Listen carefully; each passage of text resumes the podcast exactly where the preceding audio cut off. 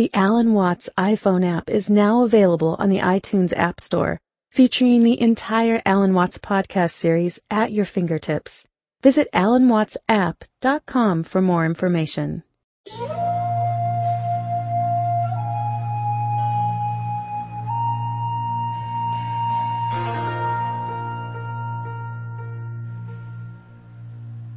Theology has not, as a matter of fact, had a very distinguished record in promoting the study of other than the Christian religion. And this is rather puzzling. Most study of comparative religions that goes on in theological schools has historically been missionary oriented to find out the weird ideas of the prospects so as to be able to undermine them. Because you see, if you know in the first place that you have the true religion, there really is no point in studying any other one, and you can very quickly find reasons for showing them to be inferior, because that was a foregone conclusion. They had to be. And therefore, all arguments about the respective merits of various religions, especially where Christianity is involved and often where Judaism is involved and sometimes Islam too, all of which are essentially imperialistic religions. In all such discussions, the judge and the advocate are usually the same person. Because if, for example, you get into discussions as to whether Buddha was a more profound and spiritual character than Jesus Christ, uh, you arrive at your decision on the basis of a scale of values which is, of course, Christian. And in this sense, the judge and the advocate are the same. And I really do marvel at this Christian imperialism because it prevails even among theological liberals. And it reaches its final absurdity in religionless Christianity, the doctrine that there is no God and Jesus Christ is his only Son. Uh, because you see, there's some anxiety here that even though we don't believe in God anymore, uh, somehow we've still got to be Christians. And obviously, because we have a very curious organization which must be understood. The inner meaning of the church as it works in fact. A society of the saved, you see, necessarily requires outside it a society of the not saved. Because if there is not that contrast, you don't know that you belong to the in group. And in this way, all social groups with claims to some kind of special status must necessarily create aliens and foreigners. And St. Thomas Aquinas let the cat out of the bag one day when he said that the saints in heaven would occasionally peer over the battlements into hell and praise God for the just punishment visited upon evildoers.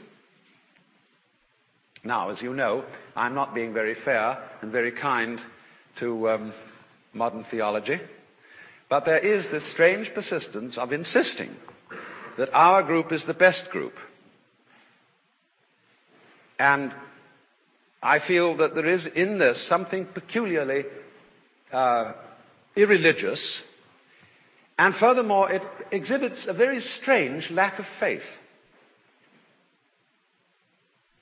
Because I believe that there is a strong distinction between faith on the one hand and belief on the other. That belief is, as a matter of fact, quite contrary to faith. Because belief is really wishing. It's from the Anglo-Saxon root leaf, to wish. And belief, stated, say, in the creed, is a fervent hope that the universe will turn out to be thus and so.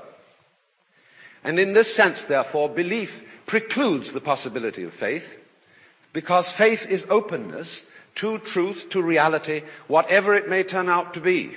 I want to know the truth. That is the attitude of faith. And therefore, to use ideas about the universe and about God as something to hang on to in the spirit of Rock of Ages cleft for me. You know, hymn, hymnal imagery is full of rocks. A mighty fortress is our God. Uh, In vain the surge's angry shock, in vain the drifting sand, unharmed upon the eternal rock, the eternal city stands. And there's something very rigid about a rock. And we are finding our rock getting rather worn out in an age where it becomes more and more obvious that our world is a floating world. It's a world floating in space where all positions are relative and any point may be regarded as the center.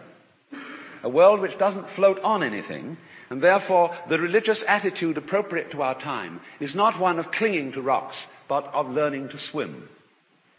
And you know that if you get in the water and you've nothing to hold on to and you try to behave as you would on dry land, you will drown. But if on the other hand you trust yourself to the water and let go, you will float. And this is exactly the situation of faith. This is surely all implied in the New Testament. Uh, when, for example, uh, Jesus began to foretell his own death, his disciples were very disturbed because it is written in our law that the Messiah does not die. And he replied, unless a grain of corn fall into the ground and die, it remains isolated and brings forth no fruit. Or rather, but if it die, it brings forth much fruit. And on another occasion, he said to the disciples, it is expedient for you that I go away. For if I go not away, the Paraclete, the Holy Spirit, cannot come to you. But we have reversed all this. Jesus, to me, was one of those rare and remarkable individuals who had a particular kind of spiritual experience, which in terms of Hebrew theology he found most difficult to express without blasphemy. I and the Father are one. In other words, I am God. And that is something, of course, if you're a Hindu, uh, that is a rather natural statement to make. You see, in our culture, which has Hebrew theology in its background, anyone who says, I am God, is either blasphemous or insane. Because our image of God, and the image, don't forget, has far more emotional power than any amount of theology and abstraction.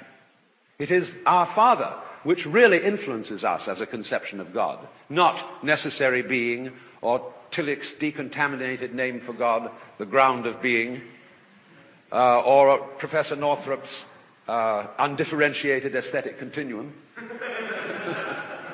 uh, these aren't very moving, even though subtle theologians prefer this kind of thing and will tell us that when we call God the Father, we don't have to believe literally that there is a cosmic male parent, and still less that he has a white beard and sits on a golden throne above the stars.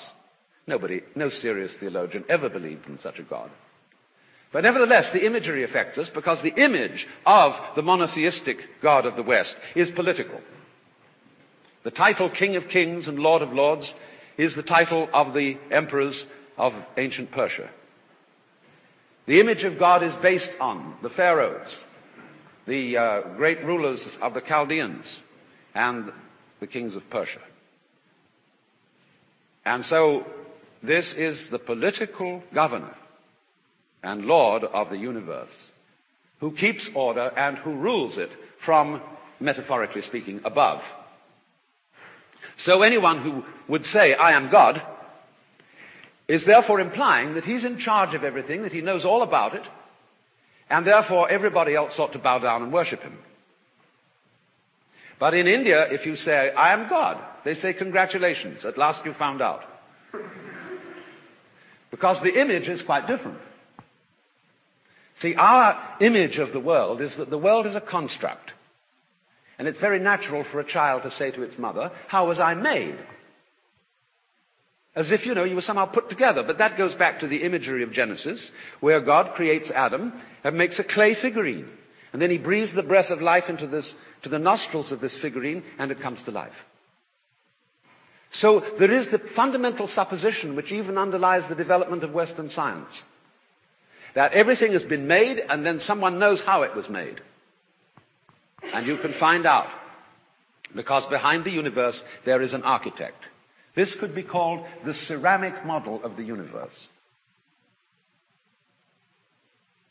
Because there's a basic feeling that there are two things in existence. One is stuff, material, and the other is form.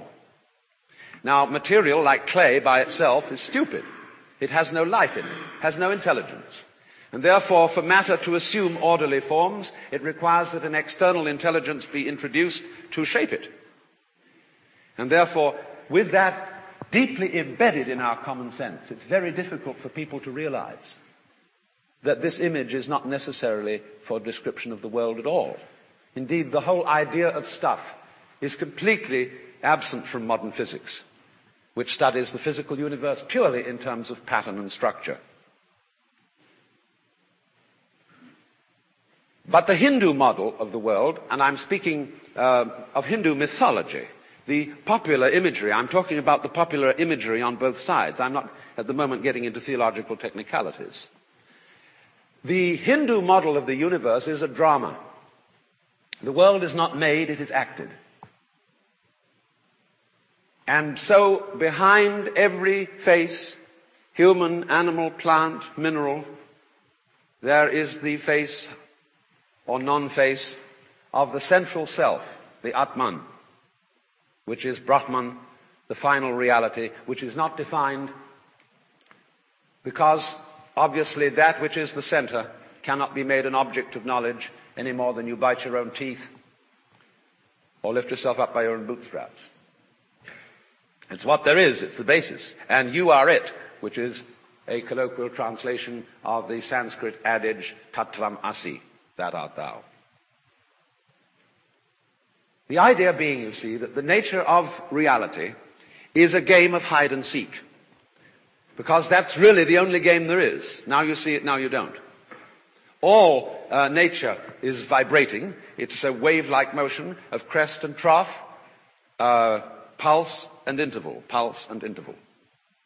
Only we don't always notice that because our senses respond slowly, say to light, and light appears to be a continuous energy without interval.